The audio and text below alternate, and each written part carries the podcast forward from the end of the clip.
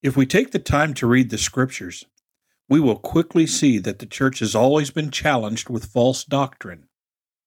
False teachers or pretenders seek to gain entrance into the church and corrupt the truth. Today on Drawing Near, we examine a church that mishandled these false teachers and their lies. So take your Bible and turn to the revelation of Jesus Christ, chapter 2, and follow along as we study the church of Pergamos. Before we look at the scriptures, let's pray together. Father, we thank you for your word. We thank you for the way you, through the Lord Jesus Christ and the Holy Spirit and the scriptures, instruct and guide, correct, even discipline your church.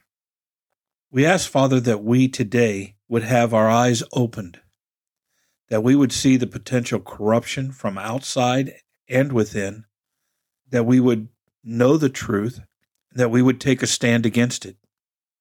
Father, your truth is truth, and therefore we can never compromise. We can never allow it to be corrupted. We must know the truth because it is through the truth that we are set free.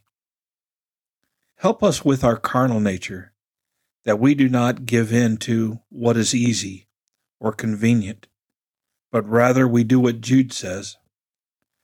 We fight for the gospel. We take a stand for the gospel of Jesus Christ. Guide and direct us in our study. It's in Jesus' name that we pray. Amen.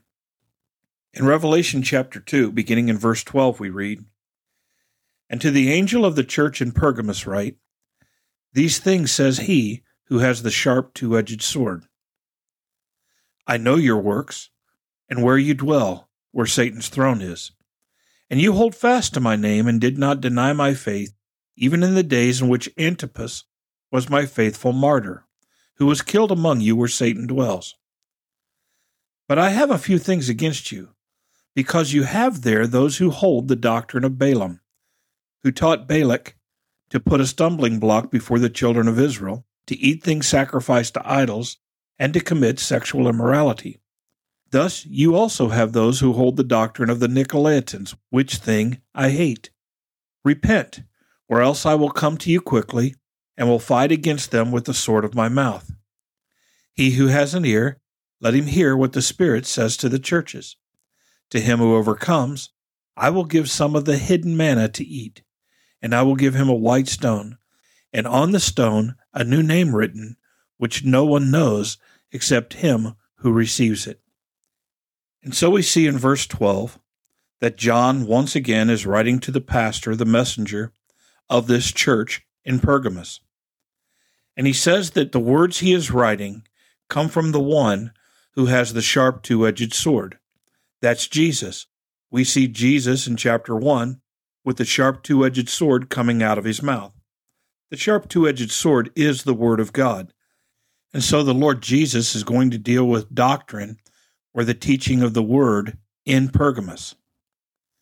Anytime we see something repeated over and over and over again within a brief period of time in the Scripture, it is there for emphasis.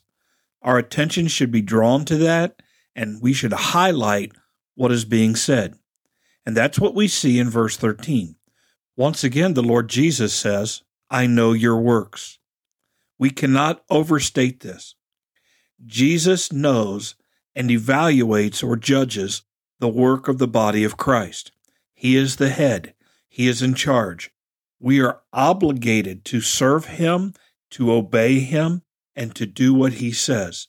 And so He says in verse 13, I know your works and where you dwell. In other words, where your church is. Where is that? Where Satan's throne is. The city of Pergamos was an area that was strongly opposed to the Christian faith, the preaching of the Lord Jesus Christ. The church in Pergamos dwelled in this place where Satan, in all of his power and authority, had ramped up the efforts to persecute and to attack the church, to try to squelch or eliminate the church altogether in this city. And so Jesus' description of this city was where Satan's throne is. The idea here is that Satan was king here, not the Lord God. But we know the truth is God is king everywhere, but the people of Pergamos did not accept God's rule and reign. They had fallen under the deceit and the deception of Satan. Satan is a fallen angel who rebelled against God's authority. He is real, and he is at work in the hearts and lives, in the circumstances of mankind. He longs to corrupt. Jesus described him as a liar and a thief and a murderer from the beginning. We see him in the Garden of Eden, perverting the truth of God to Eve, and we see him all throughout history doing his work against God, trying to corrupt and distort the truth and destroy the souls of mankind by enslaving them to sin and flesh. He works to establish his kingdom of sin and corruption in the world that God Himself has created and longs to redeem. While dwelling in this city where Satan's throne is, the church of Pergamos held fast to the name of the Lord Jesus Christ, did not deny the faith of the Lord Jesus Christ, even when one of their own, Antipas, was killed for the cause of Jesus Christ. Even under that kind of intense persecution, the church held true to the faith and to the name of the Lord Jesus Christ. You would think that after that acknowledgement of their suffering and the hardship of the church of Pergamos, that there wouldn't be anything to say against them. They were remaining true. But in verse 14, we're told, Jesus says, I have a few things against you.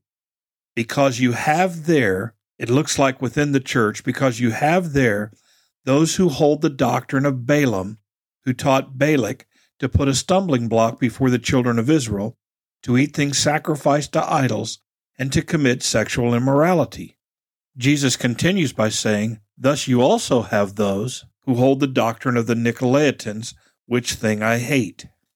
Even though this church had faithfully served the Lord Jesus Christ in the midst of this intense persecution where Satan's throne is, Jesus still held against them the fact that they allowed false doctrine and corruption into the church. It is never acceptable to compromise the purity of the church. We don't know much about the Nicolaitans, except what we are told here. The Nicolaitans, down through history, have a reputation of promoting extravagant self indulgence. In other words, they misuse the grace of God as a way of indulging the flesh in sinful activity. In this passage of Scripture, it's pretty clear that these Balaamites and Nicolaitans were inside the church and they were participating in sexual immorality and eating food sacrificed to idols. It seems there has always been a challenge for the church. When people profess to be followers of Jesus Christ, there is a tendency to allow them some latitude, some freedom in their behavior we need to be very, very careful because those who claim to be followers of Jesus Christ follow Jesus Christ and his teaching.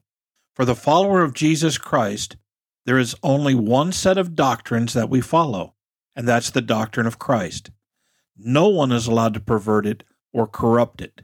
If you are engaging in sexual immorality, according to Romans 1, if you are approving of sexual immorality, there is a problem because Jesus stands firmly against sexual immorality.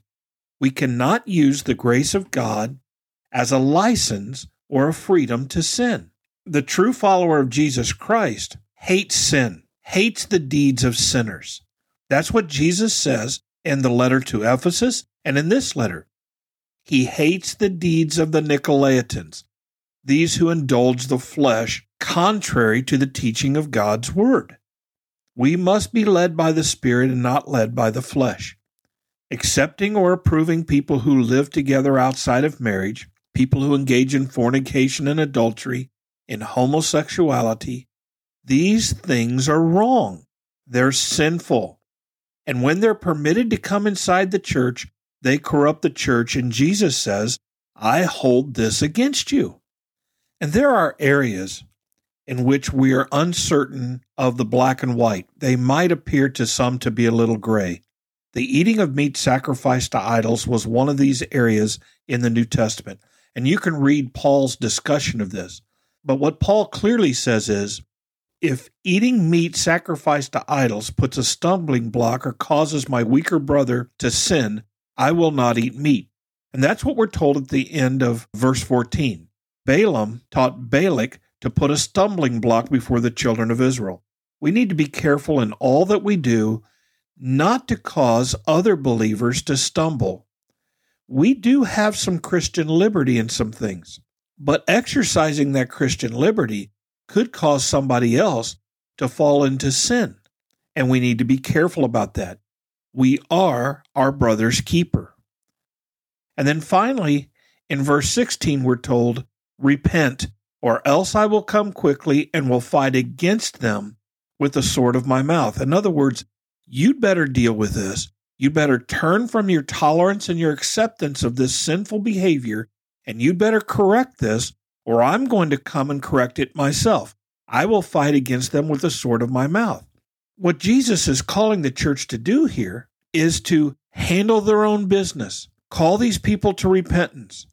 Repent of your acceptance, but call these people to repentance, or remove them from the church or else Jesus is going to do it himself. And then we have these final words in verse 17 He who has an ear, let him hear what the Spirit says to the churches. If you're capable of listening, listen and obey.